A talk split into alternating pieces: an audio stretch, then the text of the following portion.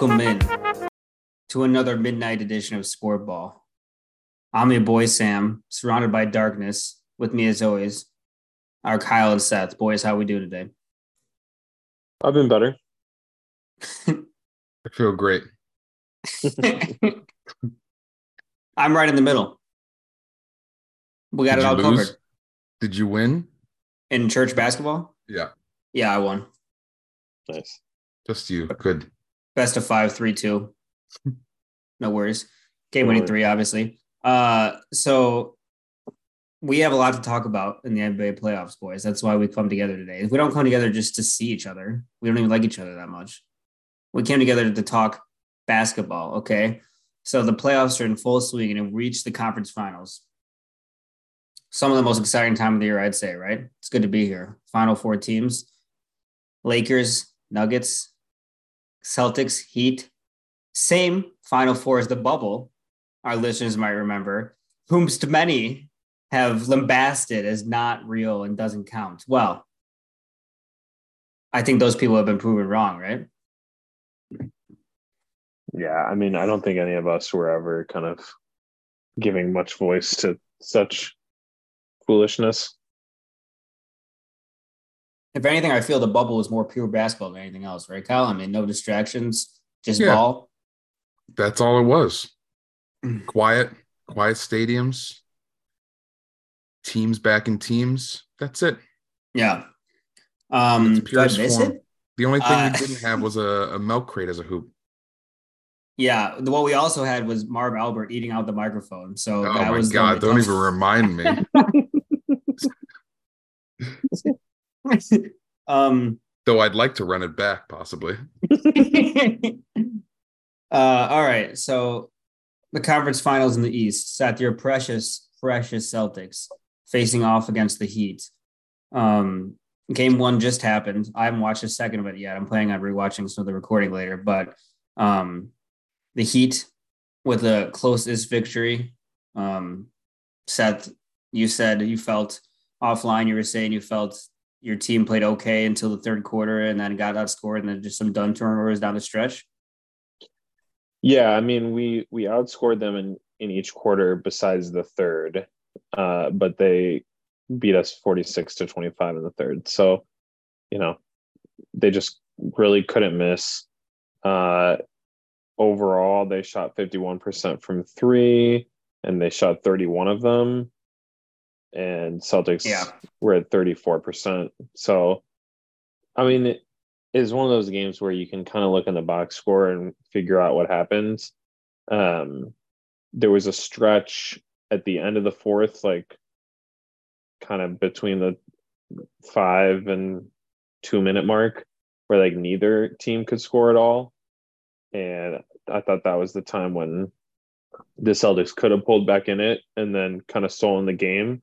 But we also couldn't make any shots. And then the announcers kept talking about they need to get the ball to Jayson Tatum. Tatum hasn't been touching the ball, hasn't been touching the ball, and then they do, and he gets like three straight turnovers.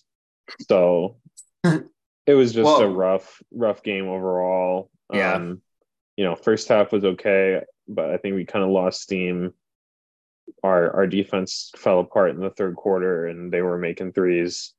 Um, but I I think overall, considering it was a loss, I'm not too devastated because I think it's fixable things and things that variance will most likely uh, reverse.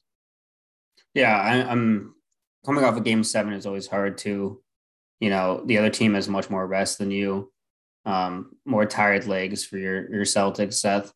Um, There's a long standing trend that teams in game one after coming off a seven game series, you know, almost always don't cover the spread and often don't win outright. Um, so perhaps not too surprisingly, you dropped the first one. Um, and especially with the Celtics, there's a lot of three point variance, right? So, like you said, you can often look at the box score and, you know, if the Heat are, are making, you know, 1.5 times the number of threes you're making, it's going to be a tough day out there. Kyle, what did you see out there? Um, did you did you like what you saw on the Heat side of things? I mean, I loved what I saw. feel like you guys are talking uh the Celtics blew it themselves. The Heat had a lucky night, is what it sounds like. And sure, they shot well from the three point, you know, but they had a great game all around both sides of the floor. I mean, Jimmy had six steals himself. Um, offensively, uh, well, offensively and defensively, Bam was huge as well. Um, I think that was one of the big things that changed in the second half was the Celtics had a lot of points in the paint. Rob was kind of going to work in the first half, um, I feel like, and the second half, the adjustments that came in, the Heat really shut down, uh, letting Boston get points in the paint and kind of forced them to to take more threes and to take more mid ranges. So um, again, just a, a master class by Spoelstra in terms of in-game adjustments. I feel like um, massive, massive night from Jimmy. Uh, the Strus was loose in the third quarter, that's for sure. He scored 13 of his 15 points that quarter. Um, and like I said, Bam, when I started watching the game early in the first half, he was really, uh, really aggressive offensively. And I feel like that really set a tone early on for the rest of the Heat and it just rolled from there. Even when they were down, what was it, nine at um, at the half, they just came out with the ferocity in the second half that you know it, it just didn't seem like Boston had. So yeah, I, you... I I agree with all of that. I think I don't think it was like a lucky victory. No, I know. I think it was just there definitely were some adjustments that the Heat made that made it tough for the Celtics, but I don't think it was a game where I was like, oh my god, what are we supposed to do? Or like, yeah, they have an answer for everything that we're throwing at them. Um, so that's why I'm more yeah. encouraged than some other losses. So, did you enjoy the Payton Pritchard minutes tonight, or would you like to excise those going forward? I'd noticed he's, yeah. he was zero, zero, and one in 11 minutes. Yeah, it's interesting Joe's choice to throw Pritchard into those minutes, and then Grant Williams gets zero. I don't know. I mean, I, I guess. Or Derrick White only playing 20 minutes and shooting four for six from the field. yeah. Yeah. I guess he had four fouls, but. Yeah. I mean, I guess the idea is like Miami has a lot of those shooters with Gabe Vincent, Caleb Martin, Strus. Kind of and you twos. need somebody who can kind of chase them around. Yeah. But I don't know. It wasn't inspiring play by Pritchard. So, what did you guys pick before the series, and how are you feeling now about that? So, Kyle, I believe you picked Heat and six, so you're probably feeling pretty good right now. I do feel good. Uh, yeah. Okay. I felt Seth, better before, but the allergy it's allergy season. Yeah, He's, it is. It's bad. uh, Seth, you picked Celtics in, in how many? Six, I believe. Okay. And I picked Celtics in seven. So I think we all probably feel reasonably good. Seth probably the least yeah. good, but yeah. I would like to just run it back, go to a game seven, and have Jimmy pull up for three for the game winner again. And we'll see if he makes it this see if he makes it. Jimmy hit a late, late in the shot clock three with probably what was that under like two minute minutes? Left. Yeah, was it yeah. a minute left? Deep too. Like and I don't even like, know if he wanted to take it it kind of like swirled around the rim, bounced up, and then back straight down, bounced off the rim again and went in. Um, yeah, that's how you knew. That's when you knew for sure. yeah, that was when it was game. I mean, 35, 5, 7, and six steals is nothing to sneeze at, certainly. No, he was massive. Like the entire offense ran through him. I'm pretty sure the entire fourth quarter. And all of the major defensive plays happened by him essentially on the defensive end. Insane. Yeah. He he Al, just wants it, dude. The other thing I should mention is that Al has continued his atrocious shooting in the playoffs. One for five one today. For five from three. He also had a really bad turnover towards the end. Um, and just I don't know what happened to him after the regular season if he just doesn't have his legs anymore or what but he's either got to start making them or stop shooting them yeah when i wrote when i wrote down this kind of series preview I, I said celtics in seven because you know the heat are tough and Spo is a genius but in the end smart horford white Time Lord and Brogdon, just they have to be better than Gabe Vincent, Kevin Love, Strus, Do they Lowry, though? and Robinson. And for some reason, I don't understand. Like even last series, I feel like Derrick White was kind of limited in minutes. yeah. No, I mean, I know they aren't better than them sometimes. I'm just saying they The thing is-. These are essentially, for the most part, the same Heat team that was here last year in this same spot. Uh, granted, they didn't come in through the play-in, but Mhm. that I mean, we know what the role players are capable of as shooters. And while we might not have seen it all throughout this year on a consistent basis, it's been consistent since the playoffs started. And I think that's the scary part.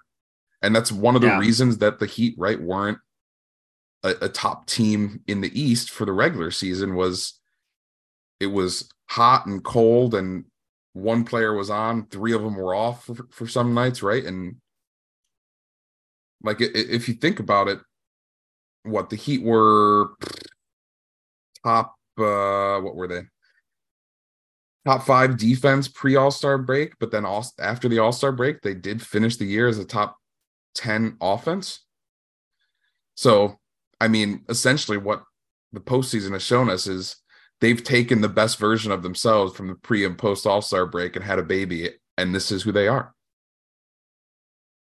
Can't disagree or can't agree more. Uh, it's it's funny, right? Because it's almost the same Heat team, and they came in as the one seed last year, and this year they're the eight seed, which is almost as different as you can get.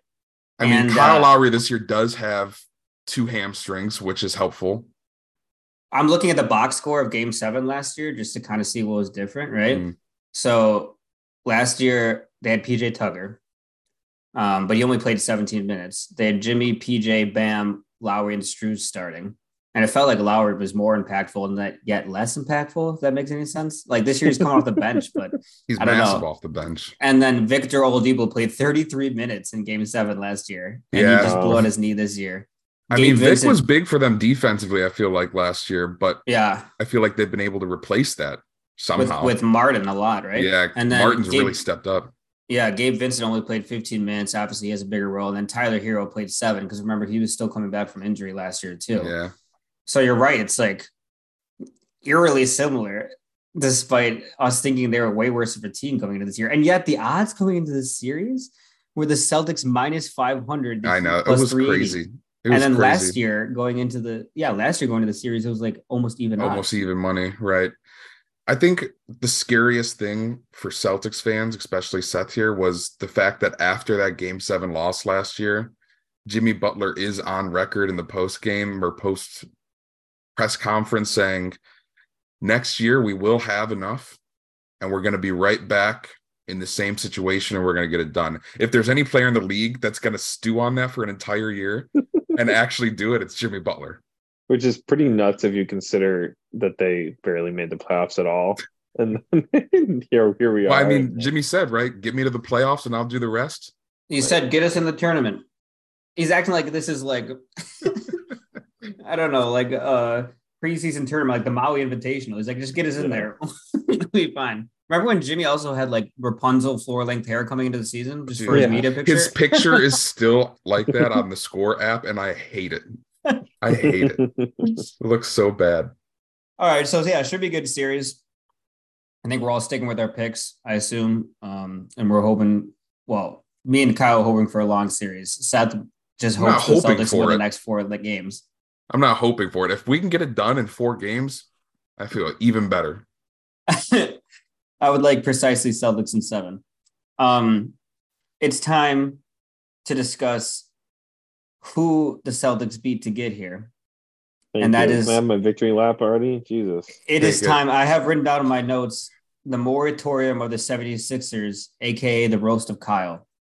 Uh, let me just let me just start, and then you can have your. Let's be honest. I look like a genius through five and a half games. I couldn't say that you did. Um, game seven. say I didn't either. Game seven. Uh, the Boston won in a landslide. Tatum had 51 points. I don't give a shit. Let's talk about the Sixers. A lot of Tatum's 51 was on Joel Embiid. Let's start with him. Uh, I feel like Tatum scored 30 points just on Embiid switches, just roasting. He was looking like Jokic out there, except way worse. They people say Jokic can't play defense. He was looking like Jokic if he Jokic was even more played great defense this postseason. Go on.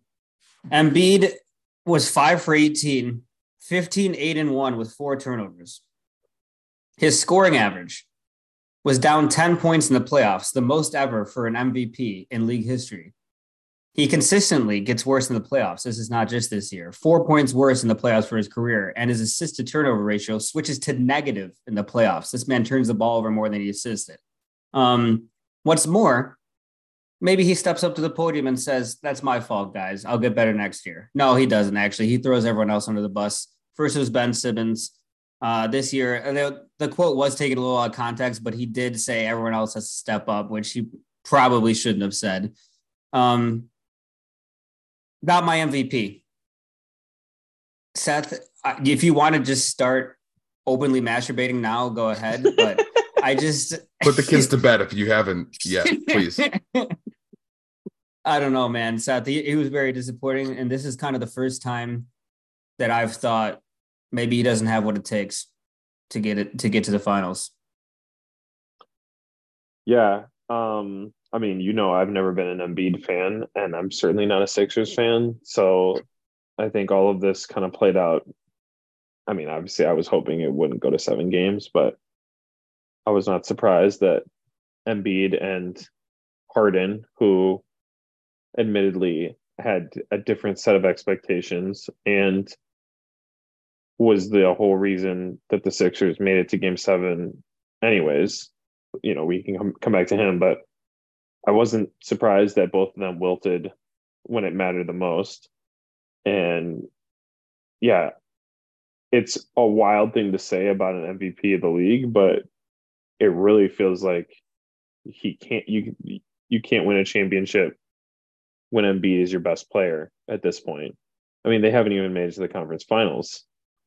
And he's been playing at this level for the last whatever, four or five years. He's the only MVP never to make it out of the second round. Yeah.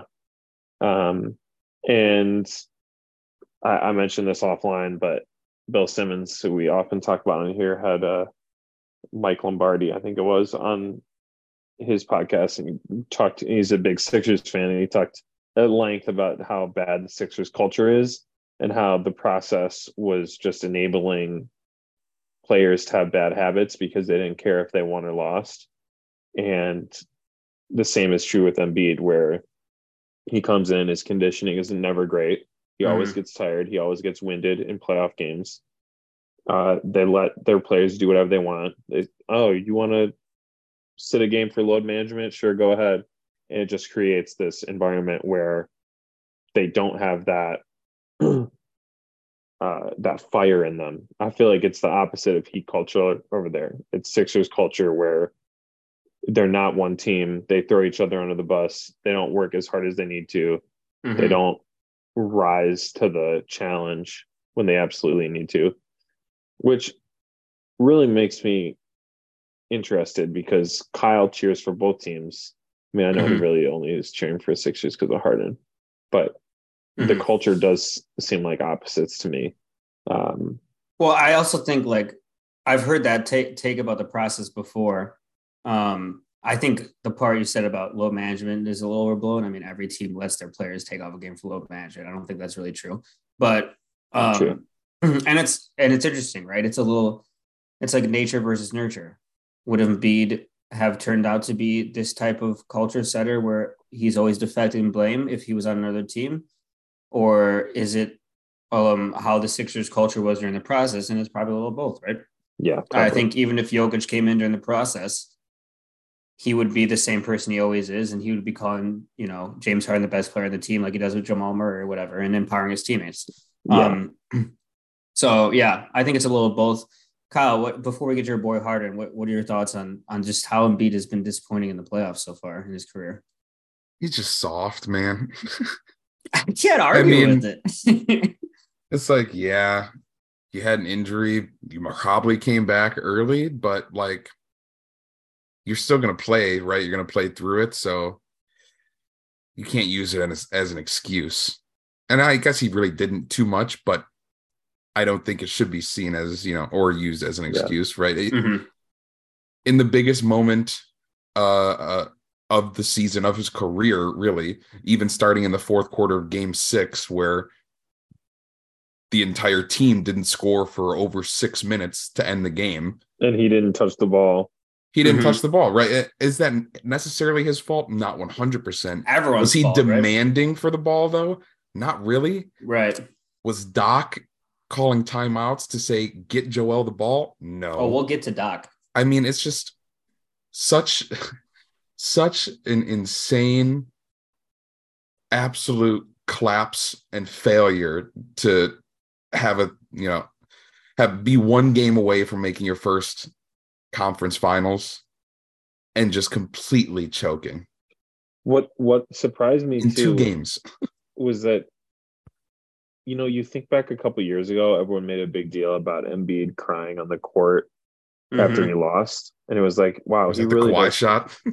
Mhm. yeah. yeah. It's like, wow, he really does care. He wants to win. That was like a devastating loss. And then you saw him like get emotional when he got the MVP trophy this Mm-hmm. year. And then when they lost in game seven and got embarrassed, he was out there like hugging Jayson Tatum, joking and laughing. Mhm. And I was like, what does this guy care about? Like, Right. it's legitimately seemed like he cared more about winning MVP than he did about if the team advanced to the conference finals. Yeah.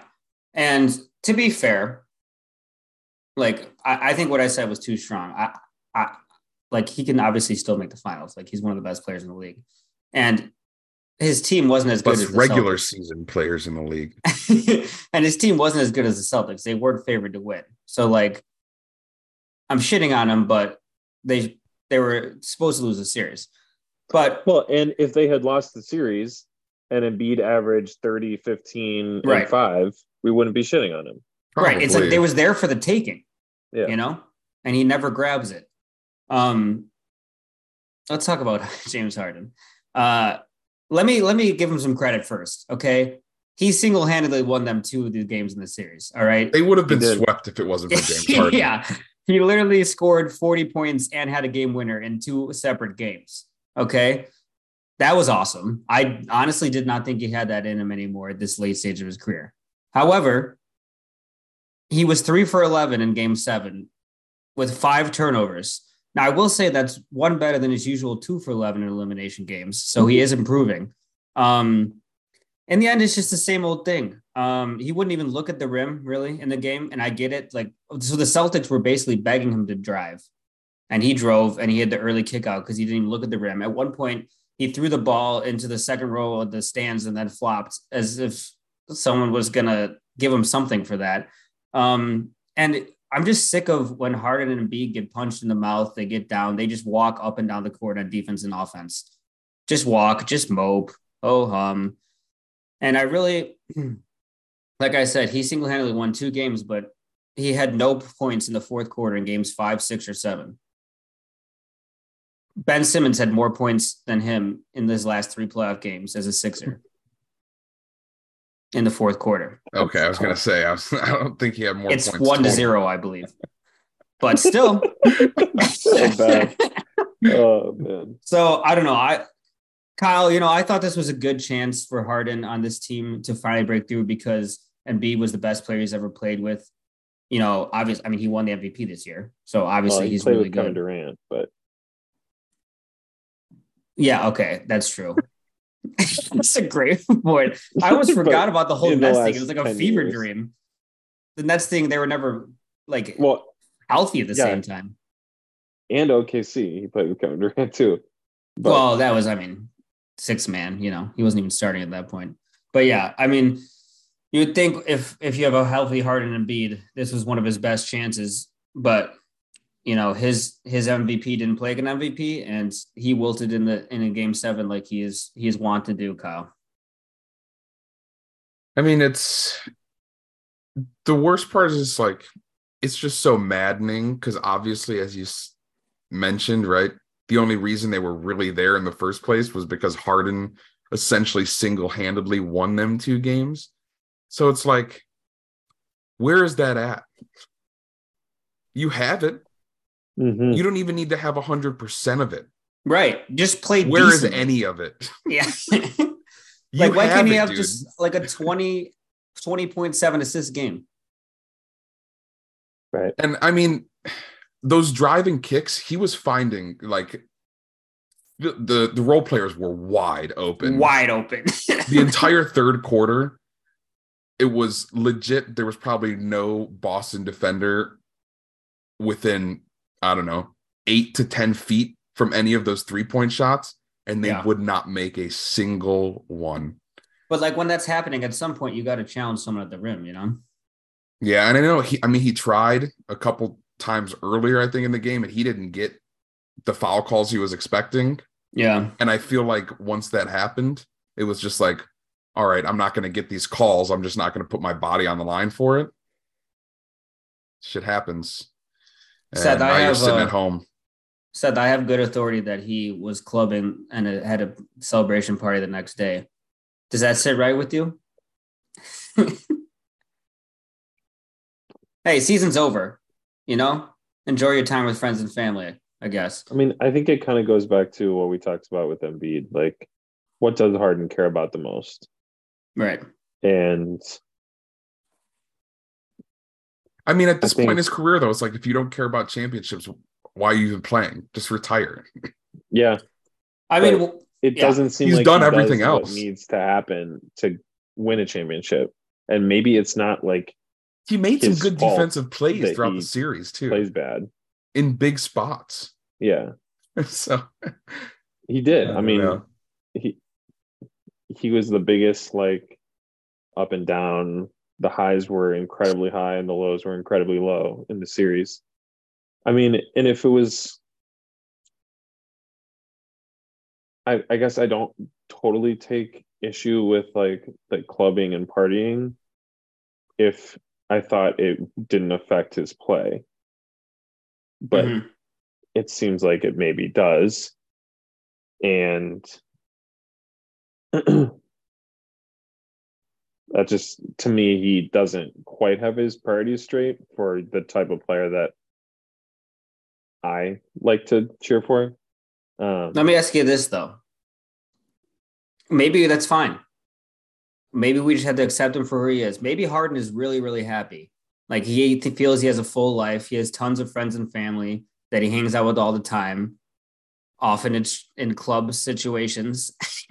and I mean- he gets to play basketball for a living and he's not that interested in winning championships. I mean, Bill Russell is probably not that happy of a guy, to be honest, because he was obsessed with winning. R.I.P.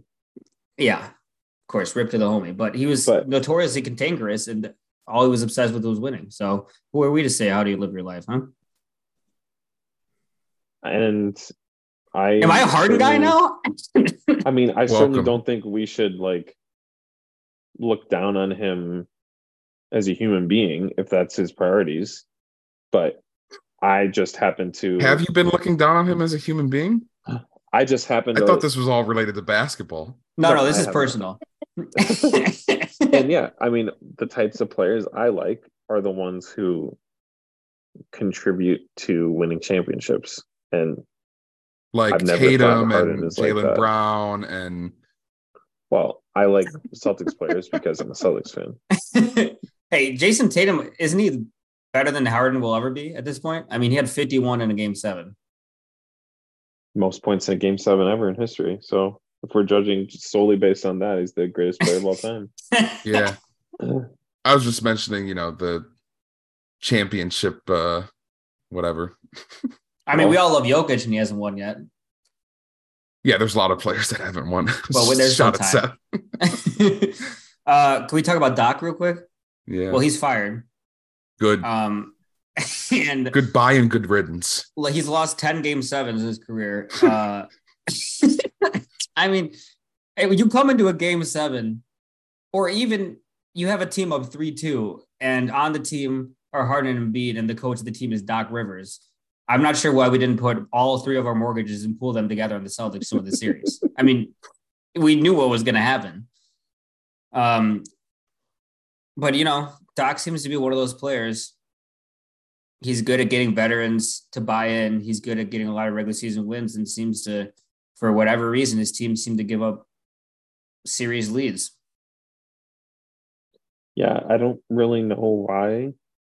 Um, I do feel like he's been riding on the coattails of the 2008 championship for a long time, and I wonder like if that had never happened, like would we think of him as a good coach at all? Would he have Mhm, even right. would he have even ever gotten the Sixers head coaching job? Probably not. It was surprising to me that he had been there only three years. It feels like he's been there like five or six, but hmm um and yeah, I mean I don't know if it's just a lack of adjustments or if it's just he's cursed, a combination of everything and and plus those two star players, but it definitely seems like the Sixers need to mix something up and as is usually the case, the coach is a easy scapegoat. So Uh, I, I, will I don't mention- think you could call him a a don't think he's scapegoat blameless. when he has a track record of this happening. what I I, will mean mention with that Doc is Rivers I don't is- know that even if they have a different coach and they run it back with the same team, that's going to make a huge difference. I Mhm. bet it does. There's adjustments that get made if you have a coach that you know is willing to to make adjustments at least in game. Mhm. I mean, I, I think I saw the other day too, in terms of motion, the the Sixers ran the least amount of motion in in the league. Like there was just nothing. So like maybe try and switch it up, try and implement, you know, some type of motion where it's not just solely every single possession a pick and roll with two players and one of those players being an MVP that can't pass out of a double team. Yeah, and I think part of that is the players too. I wonder if Harden and Embiid aren't really conducive to a motion offense, and I not mean- interested in playing that. I think James Harden said he wasn't going to be back here if Doc was the head coach. Yeah, that's the other part too. Harden also hated Doc. I I just wanted to mention that Doc is fourth all time in playoff wins. And What'd first all time in game seven losses. He's fourth all time in playoff wins Well, behind Phil Jackson. well, when you Pat take Riley, when you and take every series to a game seven, you're going to rack up the wins. well, and he's been a coach for good teams for a long time, and his Yeah. teams usually have high seeds in the playoffs. So he usually wins at least the first round, right? yeah. And then it's after that where he tends to struggle. But He's a floor raiser. Yeah, I mean, I don't know where he's going to go. I'm sure he'll get another job. I'm sure they'll underperform in the playoffs and we'll be back here. I mean, time is a flat circle, as they say, right? So Couldn't have said it better myself. before we move on, I know we've been on this for a while. This has nothing to do with the Sixers, but news is just broke at least five hours ago and probably actually earlier, but I don't follow Boston that much. Did you guys know that Joe Mazzulla watches Ben Affleck's acclaimed movie, The Town, four times a week? And he credits the mindset from the movie for helping Boston's success I did not know Four that. times? four times per week. I guess he quotes the movie rather constantly in the locker room to players. He's addicted to the movie. It's See, he replaced qu- chewing gum for him. I was gonna say he quit chewing gum. wow. I'll send you the article so you can read it. I saw it once. It was pretty good. Don't think I'd watch it four times a week though. no, no. All right. Let's move to the West. Lakers and Nuggets are in the conference finals against each other. Game one was wild. Uh, the Nuggets pull it out 132, 126. Jokic with 34, 21, and 14. Ho hum, just another day at the office. Just quadruple what Joel Embiid had in game seven. Yeah, uh, just He also on 70, 188 shooting. It's pretty good when all three numbers are over 70. Um, and it, at points during the game, it felt like he was going to actually get 50, 30, and 20. But he I think he settled could for have. he settled for slowed 34, down in 21. Yeah. Um, Still AD, down in the third. yeah, yeah, dude. How about that? How about that three at the end of the at the buzzer too, where AD just had to laugh at him. Yeah, Yeah. that was nice. but AD himself had 40 and 10 and five stocks. I mean, that matchup, huh? That matchup is everything we hoped it could be coming to the series. Those two heavyweights at center. It's going to be fun watching them all series, right? Right, Seth? I mean, it's it was incredible. Yeah, we're just hoping that everybody will stay healthy and Davis will be able to have, you know, the type of series that he's capable of. But yeah, Jokic really showed how dominant of a player he is, and the Nuggets were able to build just enough of a lead to survive the Lakers' rally in the fourth. Uh, and Yeah. and a little bit of stymied offense once the Lakers switched Rui onto Jokic, which is an Mhm. interesting wrinkle that you can't imagine will be sustainable or will stay like that, you know, for the rest of the series. But Yeah. it was it worked for a little while at least Yeah. for the Lakers. Kyle, they had Rui on Jokic and, and Anthony Davis on Aaron Gordon down the stretch so that Davis could help, kind of like Time Lord does in the Celtics with Al Right. guarding the, the five. But you got to think Jokic is going to exploit that if they try that next game and just finish over Rui quickly before the double comes or, you know, find an open cutter because Yeah, I mean he, Jokic he- is too good. Yeah, and he tried to get a couple passes down low to Aaron Gordon, Gordon. too when when AD did step up. And with the lead that they had at halftime, I can only assume that Aaron Gordon was hands deep in a couple buckets of popcorn, so he just missed those passes. But um, I think he'll be ready for them next game.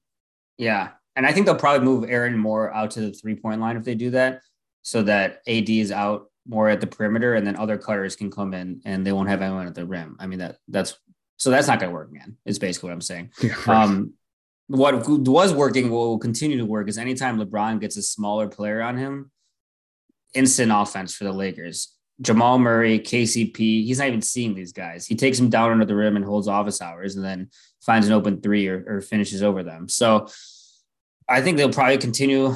It's interesting too because this is the best defense against the best offense, right? Basically, Seth. I mean, we got the we got the Nuggets who are always finding a good shot, and the Lakers is the number one playoff defense. And I would I would go offense these days in this NBA. I think a better offense is going to beat a better defense every time, and we kind of saw that in this game.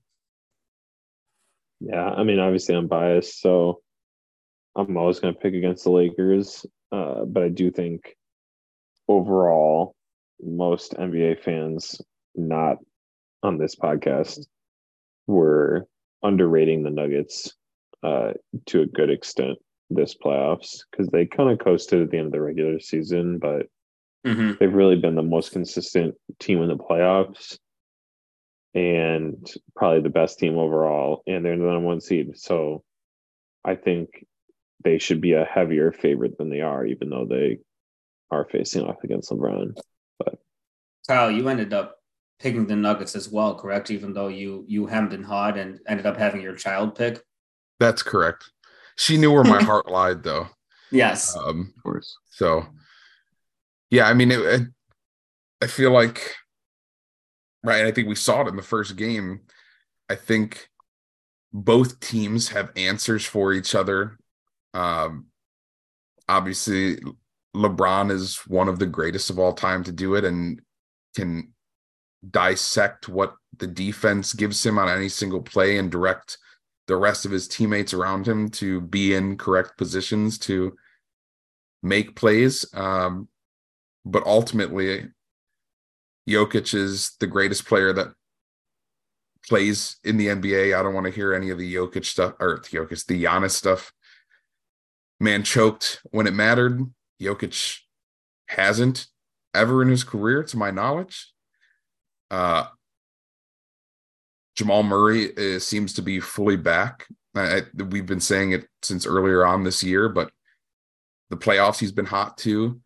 Michael Porter Jr. hitting shots is a great sign.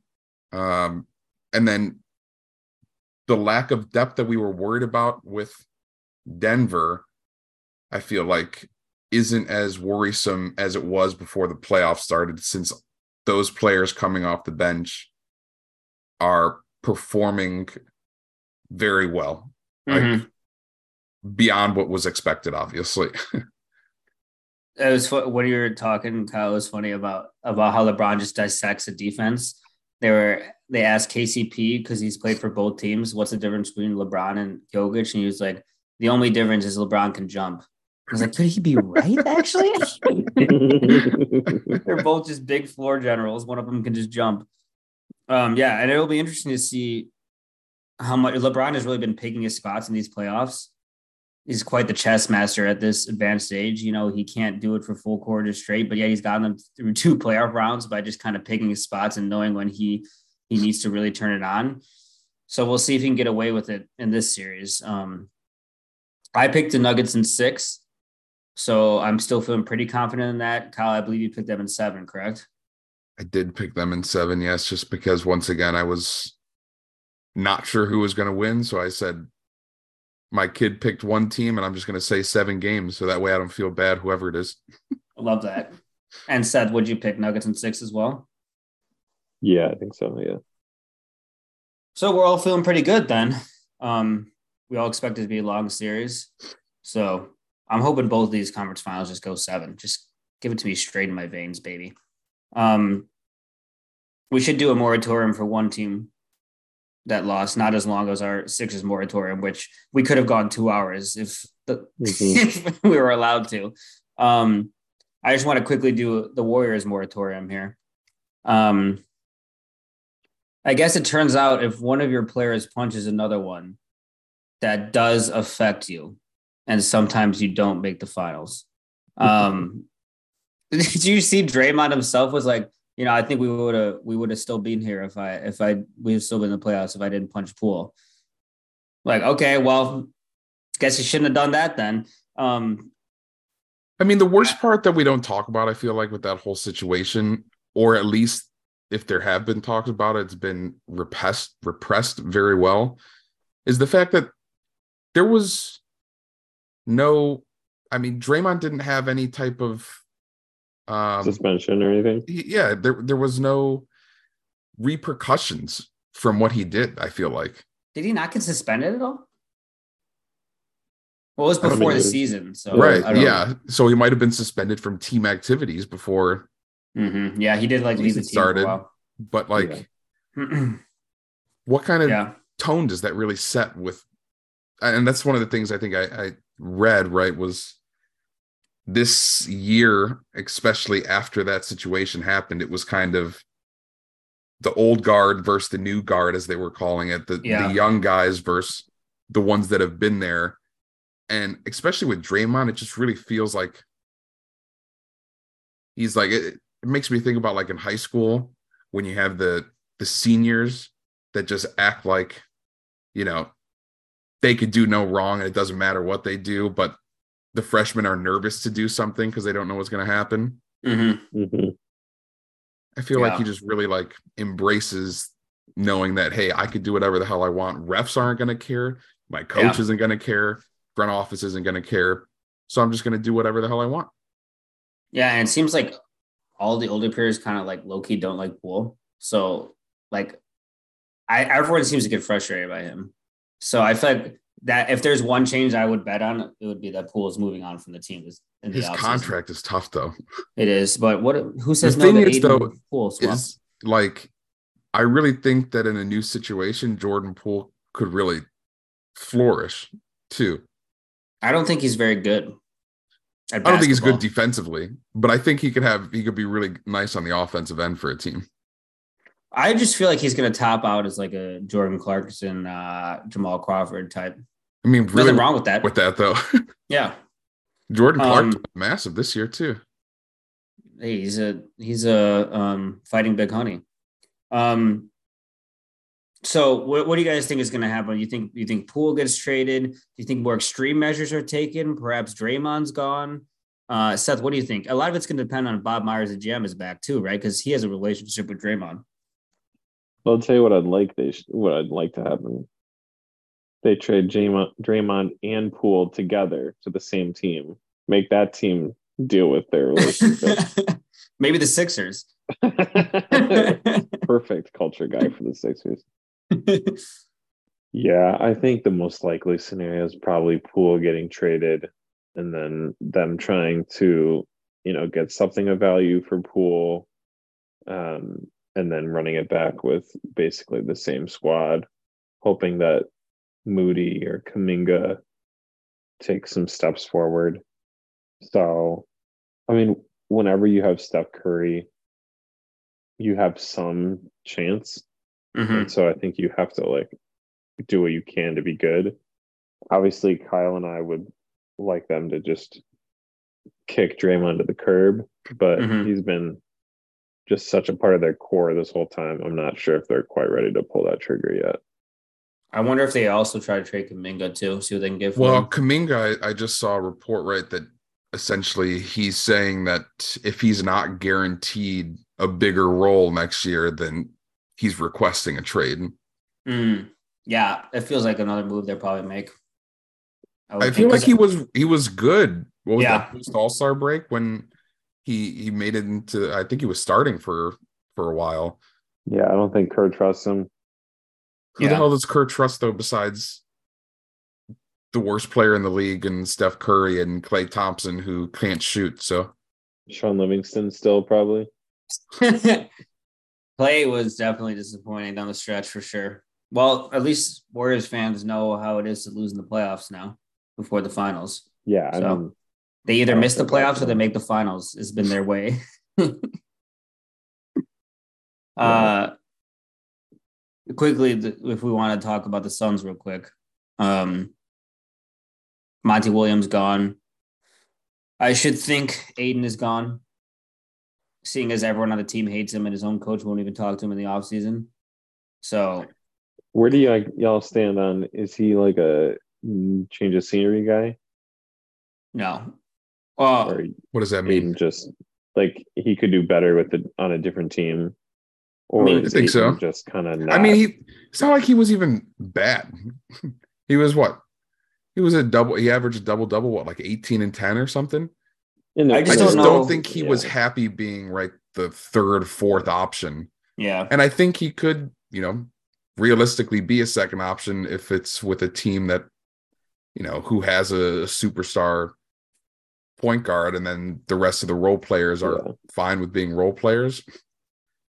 I, I I mean I think the Suns should try to trade him and get depth, which normally Correct. like I'd you don't like losing the best player in the trade, but they just have no depth. If they could trade him for like, you know, Clint Capela and Bogdan Bogdanovich, I mean, they wouldn't do that. That it's probably too much, but something like that where it's just a rim running center and like some three and D guys, I think that would be beneficial for. Why don't they just trade Ayton and CP3 for OG Anunoby and Fred VanVleet? Toronto said no to that. I would assume. Yeah. Why would Toronto ever do that? Other things are in there, you know, picks and stuff. What picks do they They don't have? have any picks left. They traded I over guess that's Kevin true. Durant. That's the problem. They are in kind of a tough spot. They don't have a lot of assets left. Um, but if you have KD and Booker, I feel like you got a shot. So yeah. That's all that really matters. Um, should we quickly touch on the draft lottery? The Spurs, they got Wemby, baby. This is incredible. The From Spurs, Admiral to Timmy D to Wemby. incredible. They've tanked three times. They've gotten the a great center prospect each time. Two of them generationally so. if Um, you if you ask the Spurs like, so what's your philosophy on on making championship teams? Like, all you got to do is tank. It works every time. It's easy, guys. You just lose one season and you get the best prospect in the last 20 years. Um, so Pop's got to stay for like 15 more years now, right? I mean, Easily, yeah. He'll just stay till he kills over. I think. this is a great landing spot too for Wemby, right, Kyle? I mean, we couldn't ask him to go to better culture than this. Honestly, no. I and I mean it's just so strange too that like when you think about French players in the NBA, honestly, I don't even really think about Gobert because fuck him. I think You don't think the- about Gobert, you think about him all the time. no, hate him. No, never. Um, you just think back to the the the big Frenchman of the Spurs, Boris Diaw, of course. of Tony. Parker. That's the first one I think of. that was the first one you thought of. What about Tony Parker? yeah, obviously Tony joke, Parker. I know. I don't Try get it. keep. I was still thinking about Gobert. I think of Killian Hayes personally, but Is he French? uh, Mhm. deeply. Killian Hayes, yeah. Um, I would also mention it's interesting. Frank Ntilikina, perhaps. Frankie Smokes. Yeah. I've always sneaky liked him. Not Yeah, as a basketball with Blah. player. Uh, just real quick, too. The Hornets got two and the Blazers got three, and it's going to be interesting to see who takes Scoot Henderson since both teams have a point guard. Although it's been already reported that the Blazers are going to trade the third pick, which I really just don't understand at all, unless they're getting a like a true star. Yeah, it's all Like- going to be dependent on what they get back for it. I mean, like the Bulls would trade DeMar DeRozan for the third pick, I would assume. Where you going with DeMar DeRozan and Damian Lillard? Nowhere. The problem is Damian Lillard. They're acting like Damian Lillard's like LeBron James, but he's not even that good. Well, he is extremely good, but he's not LeBron James. He's like the 15th best player in the league. So why am I trading the number three pick to get a win now player for him? He's not 43. He's like 33. Is he even Well, 33? he was if he was 43, I hope they're not trading anybody. to How old is play Damian Lillard? I think 30, 33. He's is right. 32 years old. 32, Why not yeah. just draft? and he just Brandon came off the best shooting year of his career, arguably. So Don't say Yeah, shooting would- right I say Brandon Miller. he's a perfect culture fit for the Hornets, though. yeah, that's tough, dude. Can the Hornets really take Miles have Miles Bridges and Brandon Miller? MJ can't they- sell that team fast enough. Yeah, honestly. Uh, I don't know what to make of the whole Brandon Miller situation and, or like how teams are evaluating that. yeah, it's hard to know exactly what he did, I guess. Um, also, isn't it kind of funny that the Pistons won 17 games and they got the number five pick overall? That's a tough one. But I mean, they just won the lottery, so Yeah, but not. feel bad for them. I guess so. They're not good though. Since they changed the uh, lottery format, the team with the worst record has still yet to win the first pick. seems to be working. Although I wonder sometimes if it just incentivizes more teams to tank because, like, right, it does. Like because the Bla- were the Blazers tank teams on or the cusps. cusp. right. I feel like the Blazers wouldn't have normally tanked if they didn't have higher odds, more flattened odds to get Wemby this year. Mm, I, they mainly tanked though because they weren't gonna make the playoffs in the first place, right? I don't Or know. It's pretty it embarrassing how Playoff, everyone. playoffs. Yeah, I mean, they still had a, like an outside shot to make the play in, right? Right. It's kind of embarrassing how the last two years they've had to tank the last 15 games of the season because Damian Lillard can't even get them to a play-in game. But the one thing, He's not good. The one thing at You least we can't did, say he's the 15th best player in the league and then also say he's not good, as if there's only 14 good players. in I the just think he's overrated. I'm not a Dame guy, man. I think he's I feel like you've changed over the years. I feel like you. you People like change. Not Damian Lillard though. He can't get it done. Should we just bucket him with James has, like, Harden? Four walk-off game-winning shots He's way worse than James Harden. Thanks. right now. No, not right now. You mean like Although- the totality of his career? Maybe both. No, that was out of pocket. I'm just on one right now. Yeah. Just looking. I'm his face is up on my screen. Damian Lamonte Ollie Lillard Sr. Come on, get it, get out. Yeah, I know. Yeah, that's what I'm saying. It's too many Sam, You names. just get in these moods sometimes. I don't. I know you don't mean what you're saying. Thank you. Go Jaguars this year, though. All right, I think that's probably about it, huh? Yeah, I, I could have said that ten minutes ago. Kyle, is that Seth's a got a- bandana around your Yeah. neck, or you're just happy to It's see a me? it's kerchief season. It's kerchief season, and no one told me. Yeah. Right. I think Seth's gonna go watch the town two times before he goes to bed tonight, just to get ready for the next game. Only twice. He's not up to his weekly four yet. So, all right. Well, we'll see y'all in three weeks, I suppose. Probably have to next time we check in, and it'll be about start of the finals, maybe. I was gonna say why three weeks? We usually do every other week, but unless you're waiting until the finals are set and we're gonna do something before then. Yeah, probably. God, I would love to see Loki, Jokic lift the Larry O'Brien this year.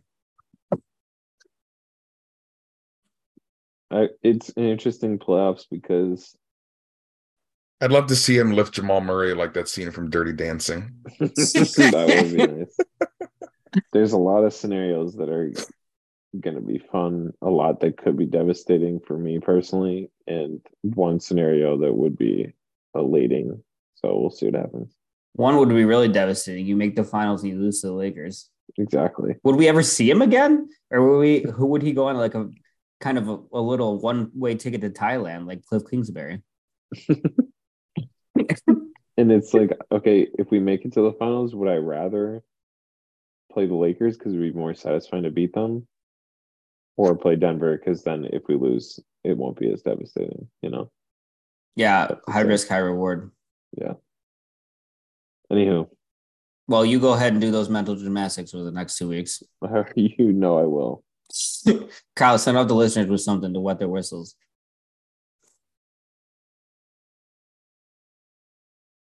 You really caught me off guard here. I wasn't expecting this. I thought You're wearing a were gonna handkerchief. How could you be caught off guard? He asked you to do this. I every caught you off guard. Not every time. It's once every couple times, and I really thought we were winding down to a place where um it wasn't necessary. Okay, here we go. Uh, hey, hey, it's time for the letter of the day. Hmm. The letter of the day. The day. Hmm. Time for the letter of the day. Mm. The letter of the day today is A.